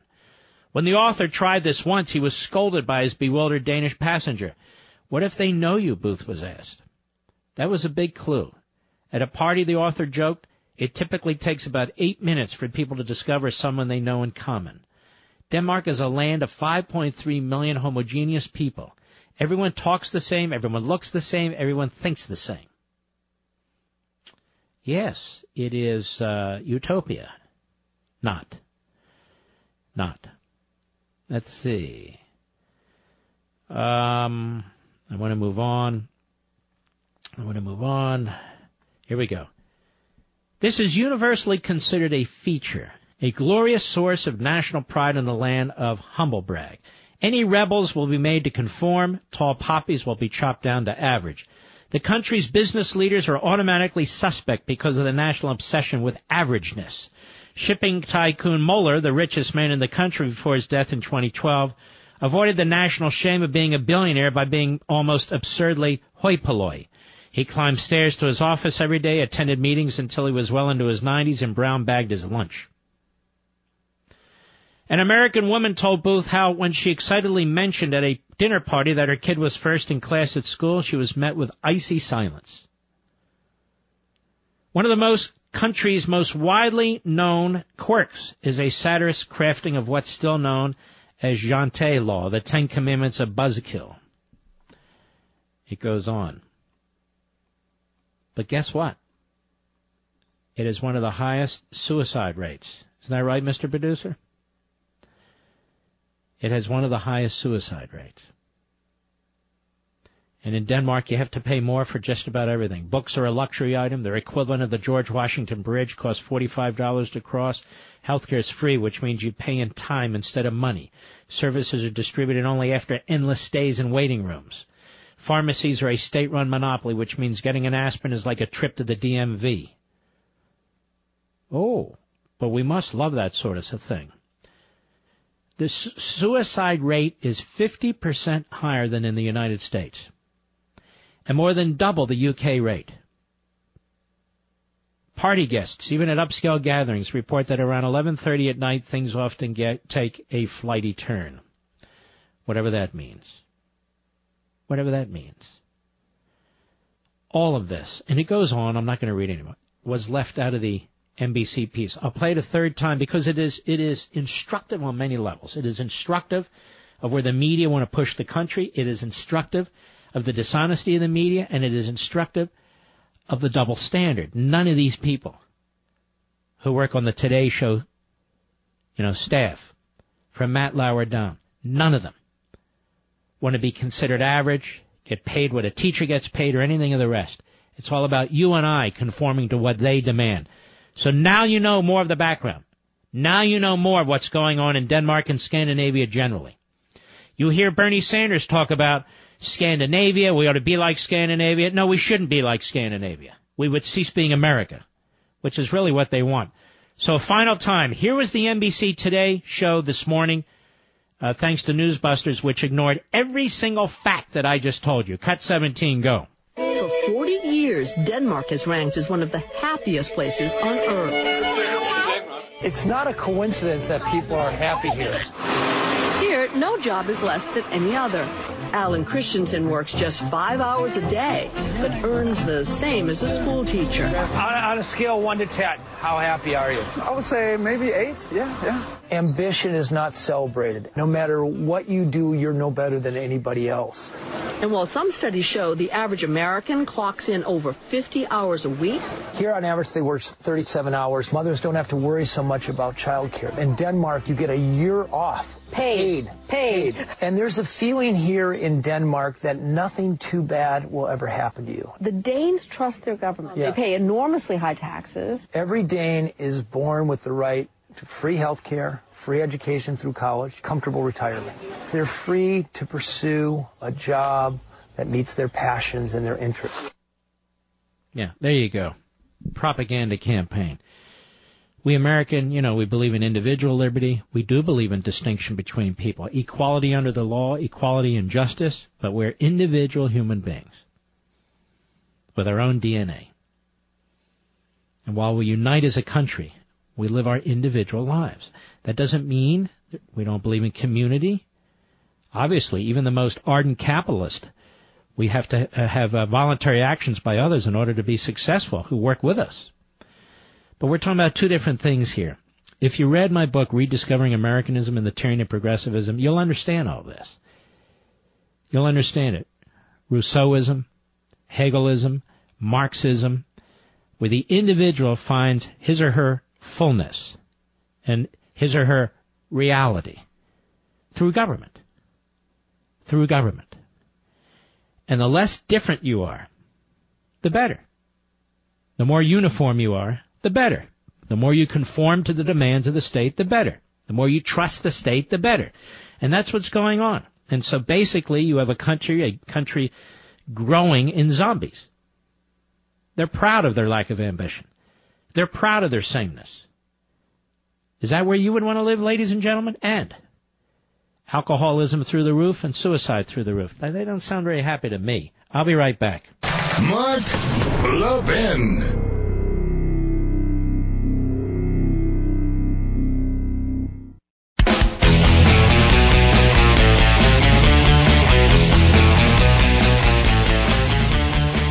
Actually see this or hear this last night on Sunday Night Football, and millions of you did not. Some of you did. Al Michaels. I'm a big fan of Al Michaels. I think he is a true professional in an arena, sports broadcasting, that is less and less professional. There's a handful of them. And Al Michaels is one of them. And I've been watching him for decades. Just terrific. Absolutely terrific. I look forward to listening to them. Well, on Sunday Night Football last night, it was, uh, who was it? The Giants versus, uh, who? Oh, Denver. Denver. And Al Michaels dared to say something that really wasn't that problematic. Cut 15, go. I mean, let's face it, the Giants are coming off a worse week than Harvey Weinstein, and they're up by 14 points. Only my LA guy comes up with that Well, one. you know. There you go. All you have to do is read the papers, any paper. Now, what's so terrible about that? It has nothing to do with Weinstein's likely criminal sexual predation and other activities. Nothing. He's saying the Giants had a horrific, coming off a horrific week like Weinstein, and yet they're 14 points ahead. Big deal, right? There's nothing sexist about it, nothing misogynist about it. You want sexist and misogyny, you go to the left in Hollywood. That's where it is. It's all over the place. It's all over the place as they circle the wagons. You want misogyny and sexism, you go to the Democrat Party, the party of Ted Kennedy, the party of Bill Clinton, and all the rest of them. People I wouldn't, you know, like Clinton, I mean, I wouldn't want to be near that guy. He's disgusting to me. No offense, he just is. So big deal, right? Well, apparently then they unleash attacks on Al Michaels. They unleash, they unleash attacks on him on, on uh, social media, like Twitter. And I assume some of the suits were whispering in his ear, oh, you're in a firestorm. You, you, you better say, you better back off, better say something. And these guys, these good sportscasters, have to walk on eggshells now. If you're a leftist and you say leftist things, that's okay. You have a First Amendment right, even though the First Amendment has nothing to do with it. But if you're just a professional at what you do and you make a comment like this, which is perfectly fine, well, then something's wrong with you. And so here it went. Cut 16, go. Back in Denver, sorry I made a reference earlier before, trying to be a little flip about uh, somebody obviously very much in the news all over the country and was not meant in that manner. So, uh, my apologies. And, uh, we'll just leave it at that. Well, he didn't have to apologize, but I'm sure he was pressured. Because that's what the left does. They're knuckleheads. They're crazy. Crazy. The National Organization for Women waited five days to condemn, condemn Weinstein. Five days. As did others. The Clintons. I don't know. Did Bill Clinton ever say anything? No. Not that I'm aware of. The Obamas waited five and a half days. But Al Michaels with a joke that's perfectly harmless. Go get him, get him, get, the guy, get on Twitter, get on Facebook, get on there, hit him, hit him, get him, get him. And he didn't do anything. I'm sure Media Matters uh, for Un-American, which in my view is a criminal front group because they they pretend to be a charitable, non uh, uh, what is it, nonpartisan organization when they are basically a a hack operation run by Democrats or worse, leftists. Al Michaels didn't do anything wrong here. Do you think? No, I don't think so. All right, let's jump in. Michael, Woodbridge, Virginia, the great WMAL. Go. Yeah, Mark, you stole some of my thunder by talking about how homogeneous the population of Denmark is, and, and it's a tiny. We're talking. Well, it's hard to miss. People. That's less than the size of D.C. Um, but yeah, what I couldn't get over. Can you, can you stop? Well, I just want to ask you this much. Did you hear that in the NBC Today Show report? Oh, absolutely not. Absolutely not. No, No, not a word. Keep hearing him talking about the eight, and he's not a sure eight. He's like, well, maybe an eight. Is that a Yeah. seven three, a seven five? I'm sorry, you work five hours a day, you get a year's paid vacation when your wife gets pregnant, and the best you can come up with is maybe an eight. After they went shopping for a socialist utopia.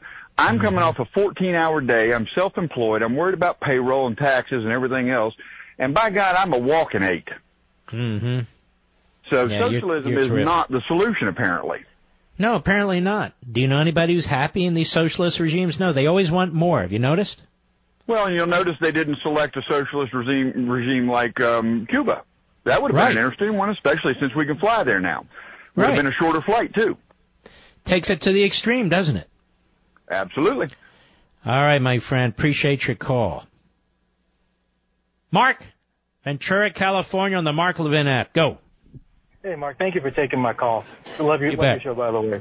Thank you. I have a, a, a, a friend of mine who uh, I've, I, I know personally, but we're also on, on Facebook together, who's from Denmark, uh, recently posted a meme uh, in a few sentences uh, describing basically what this uh, re- report would say. Denmark's minimum wage is 25 an hour. People work 35 a week. The happiest people in the world be like Denmark. And then someone had asked her, well, why would someone move here then? And she had this really, I'm not going to read the whole thing, of course, but just as this eloquent way of saying that, yes, Denmark is, I love my country. I love that I'm from Denmark. Uh, we have these sort of values. Um, I have to admit the United States isn't what I thought it was going to be when I moved here 19 years ago. When I didn't come here because the country didn't value women, not because my country is poor, not because of lack of education, but I came here because of uh, I it, I had to escape Denmark to pursue my dreams. And so what this post doesn't tell you is that we pay 60 to 70 percent in taxes, and the money that we work for we never see unless you go through childbirth, and that's that's great. But for someone like me, I wanted more, and, and DK could and uh, Denmark could not sustain that. So it's basically it's just kind of this is a livable situation, I guess. But if you wanted something beyond this, you just have to leave the country. Yeah, country. if you want to be a subhuman uh, uh, drone, it's perfectly fine. Conformity and uniformity, perfect. Thanks for your call, Mark. We'll be right back.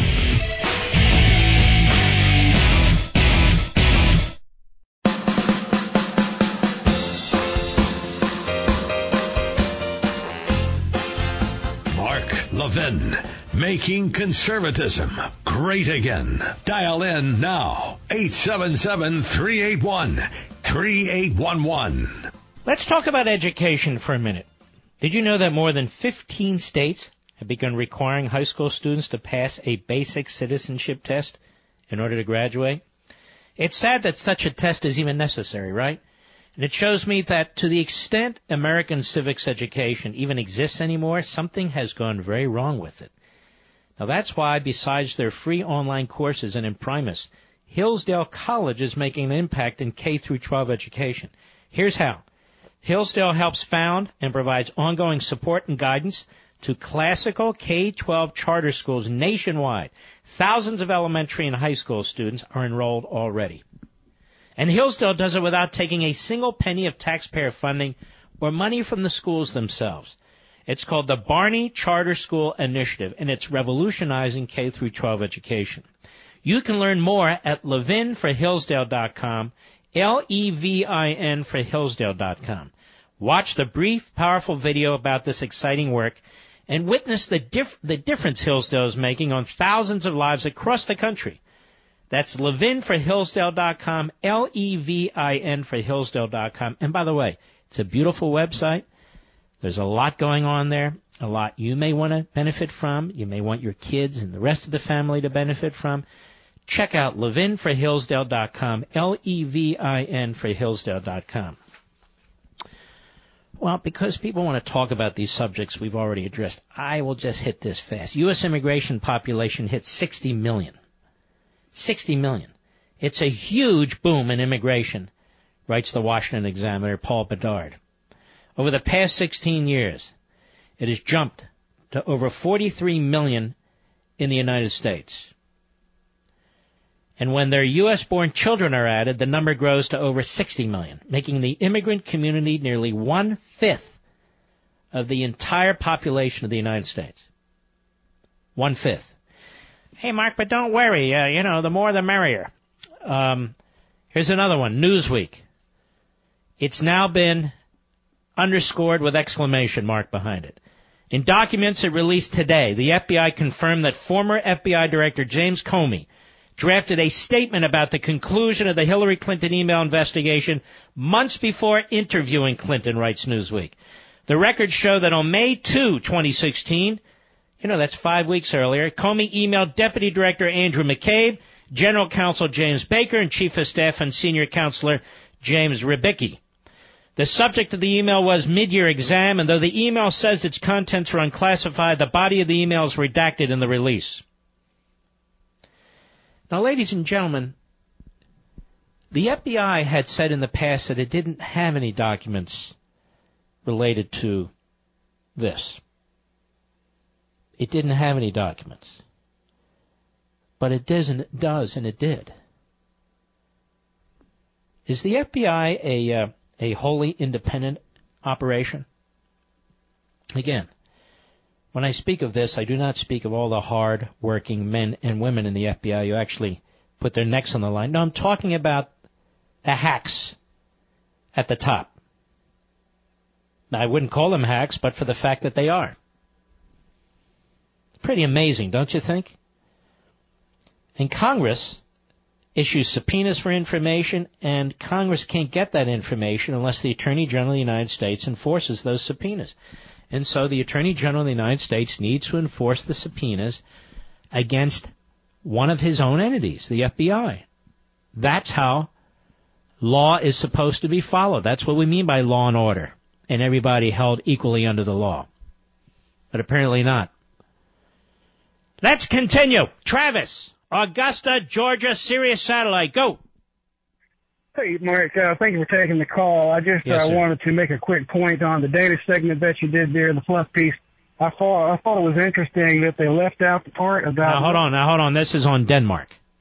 Uh, I'm sorry.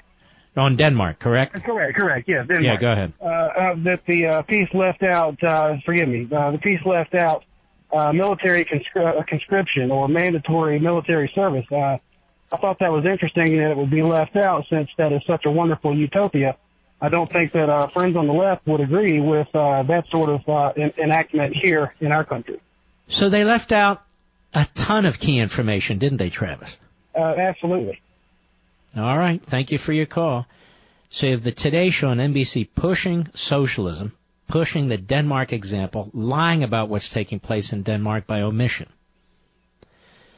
And of course, they're absolute hypocrites because there's not a single highly paid individual on that program who's ever in, uh, got involved in the contract negotiations, entered contract negotiations demanding the same salary as a police officer or a firefighter or a teacher what have you. If they love Denmark so so much, why don't they show us by example how it works? Jason, Melbourne, Florida, the great WMMB. Go. Hi, Mr. Levin. Thank you for taking my call. All You right. bet. Mitch McConnell. Mitch McConnell, Senator McConnell, has had a position that very few senators in this country have had. He has been given the opportunity to go ahead and follow through with the president's agenda, who is basically within the same political party, and he has done his best to work against this president, who is standing for the American people. Now, in doing so, he has basically empowered the Democrats, not so much Democrats, but basically the Liberal Party. He is empowering them. And I actually feel sorry for Senator Paul. But, uh, Mitch McConnell is atrocious. Bottom line is, um, you should be you should be graded on your accomplishments or your failure to have accomplishments, and in that he gets an F. So it's time for him to go. Moreover, the fact that the Republicans have a majority in the Senate isn't due to his notion that we have to nominate people who can win. We don't know who can win in advance.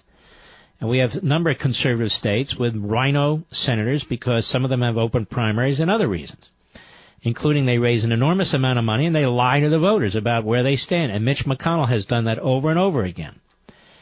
So, uh, th- y- you know, I don't know. It seems to me when you run for office, you should have as your primary objective to save the republic or restore the republic and promote individual liberty. I never hear Mitch McConnell talk about promoting liberty. Have you ever heard him talk about promoting liberty?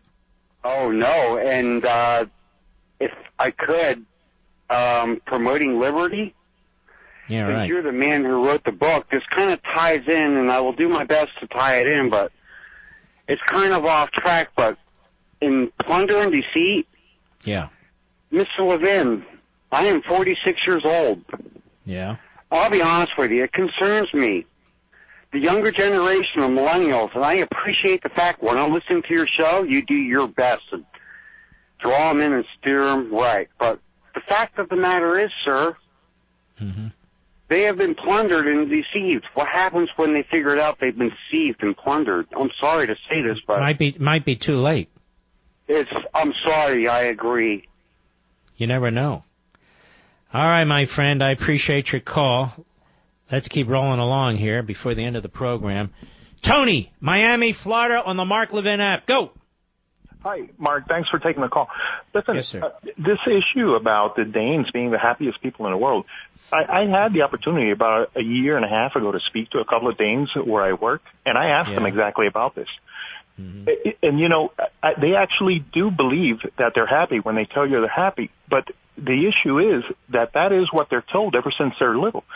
They tell them happiness is that we provide your health care and we provide your schooling, and therefore you don't have to worry about these things giving you happiness, making you uh, uh, free to be able to live your life without these worries. And that to them is the definition of happiness. They have a completely different definition of happiness than we do over here. And, and their happiness includes 70% of them having to ride a bicycle and living for in an apartment that's uh, about a thousand feet uh, living space. But they're told that they are happy because they have free health care and free insurance uh, or free uh, schooling. Yeah, so in other words, they're told happiness is a big, ubiquitous, centralized state, uh, which which uh, dehumanizes them. But they don't realize it. You I, see, I know because they redefine happiness. They they they they're indoctrinated. Exactly. On the other hand, with their alcohol rate and their suicide rate, I mean, uh, somehow that was left out of the Today Show NBC report. So, uh, I mean, human nature is human nature. People want things for free. There's no question about it. But in the end, if you dehumanize the individual, then what are they? Uh, automatons is what they are. Exactly, But in exactly. Their mind, they're happy. You know, I mean, uh, that's that's the uh, secret to their happiness, not realizing. Happy that and drunk. really- exactly. All right, my friend. Thank you for your call. Let's continue. Oh. Let's go to Brian in Baltimore, Maryland, the great WCBM. Go. Hey, Mark, how are you tonight? Good. How are you? I'm good. Hey, I just want to relay a message to you. Um, as I've, I've alluded to before, that I work, my fire department's in a really liberal county that's across the river from the bunker, so you know where I'm talking about. Yes, I, I was do. in an event yesterday. that that would be Montgomery County, Maryland, ladies and gentlemen. Just guessing, but go ahead. Maybe, maybe not. No, I can neither Yes. confirm nor deny. Of course not. I was at an event yesterday uh, for work, and uh, this goes to show how out of touch Mitch McConnell is with regards to everything that he says. The man has a proven track record of backing losers and not backing winners, and he thinks that we need to get behind people who can win.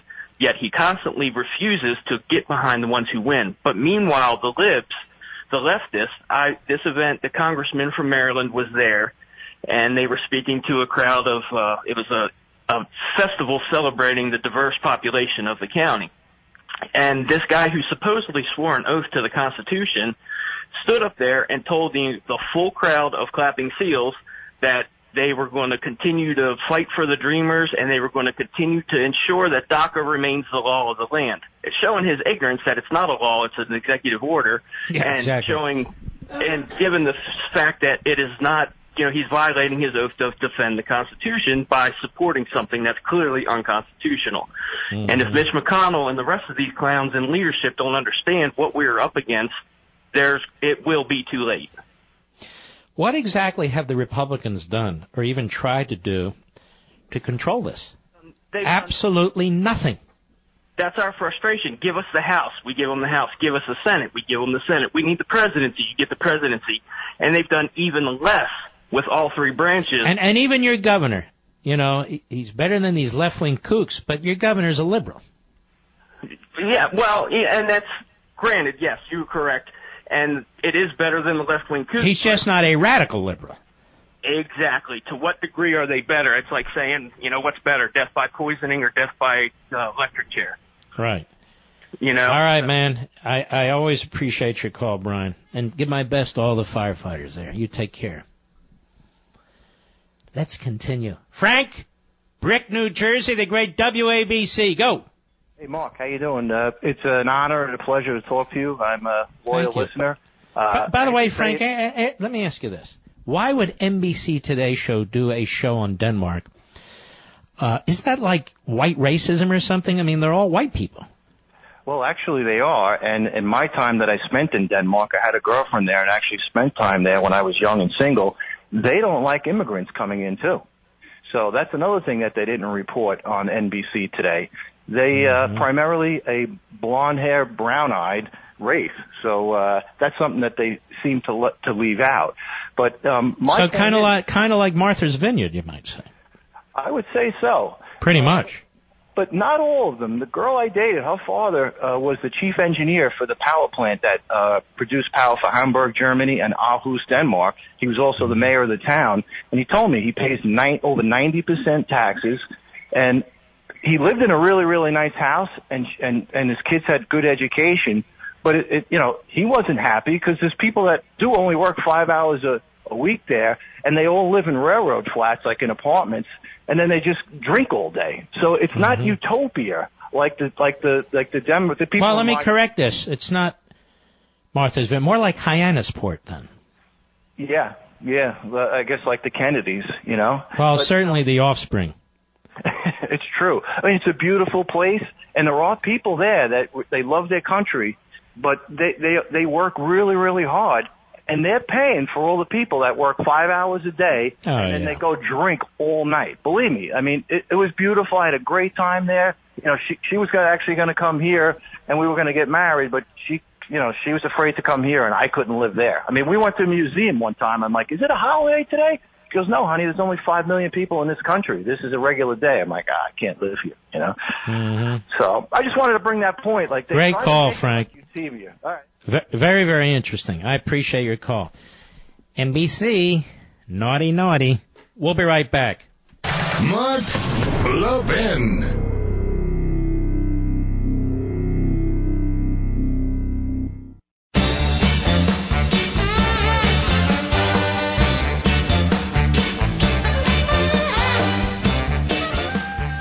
Showing very, very quickly, in my humble opinion, our excellent interview with uh, Israeli Ambassador Ron Dermer, not because of me, because of him, uh, is up on our Facebook and Twitter sites. That would be Mark Levin Show Facebook, Mark Levin Show Twitter. Also, you can go to the Mark Levin Show website. It's there. And I would strongly encourage you to listen to it and circulate it to as many people as possible on your email list because of what he says about Iran vis-a-vis the United States, vis-a-vis the Middle East and Europe and so forth. I mean, so thoroughly and completely articulate. I just think it's worth it. And, and he praises the president on numerous occasions for his courage on this, and he's right. You know, the Equifax breach that impacted roughly 143 million customers just got bigger. They've now added 2.5 million people to that list. Now, if that's not bad enough, Yahoo announced that their 2013 breach, that impacted all 3 billion user accounts, triple the original estimate. Now you should know, once your personal information's been exposed, it doesn't go away. Identity thieves can buy your information on the dark web for months, even years after a breach. They can use it to commit crimes in your name, even steal from your 401k. Now's the time to get protection. Sign up for LifeLock today. They use proprietary technology to detect a wide range of identity threats, and they'll alert you if your information is being used. No one can prevent all identity theft or monitor all transactions at all businesses. But LifeLock can help you see more than if you're just monitoring your credit, and I would say LifeLock is the best. So go to lifelock.com, lifelock.com, or call 1-800-LifeLock, 1-800-LifeLock. Either case, use promo code LEVIN, that's L-E-V-I-N, for 10% off your LifeLock membership. Visit lifelock.com, save 10%, use Levin promo code. Look, you got to protect your own data, your own information. The government's not very good at it, especially when, as you saw on Levin TV the other night, uh, so many entities, departments, and agencies of the federal government are buying. Listen to this: are buying software from a Russian company. If you watch Levin TV, you know all about it. Bought software from a Russian company that had within the software that everybody was buying the ability of Russian spies, Russian spies, to gather the data that you impl- that you put in your computer. And you know who discovered it? Israeli intelligence. Israeli intelligence was watching Russian intelligence hackers actually get into the software, utilize the software in real time to gather information from among others, and in particular, we, the Americans, our American government. And the Israeli spies alerted the Americans, us, to what the Russian spies were doing. I did a whole thing on this on Levin TV. It's absolutely shocking. Shocking. Lifelock.com. That's the best I can do for me. It's the best you can do for you. Ladies and gentlemen, we salute our armed forces, police officers, firefighters, and emergency personnel. See you on Levin TV in two minutes. See you on the radio tomorrow. God bless you. Thank you, and be well.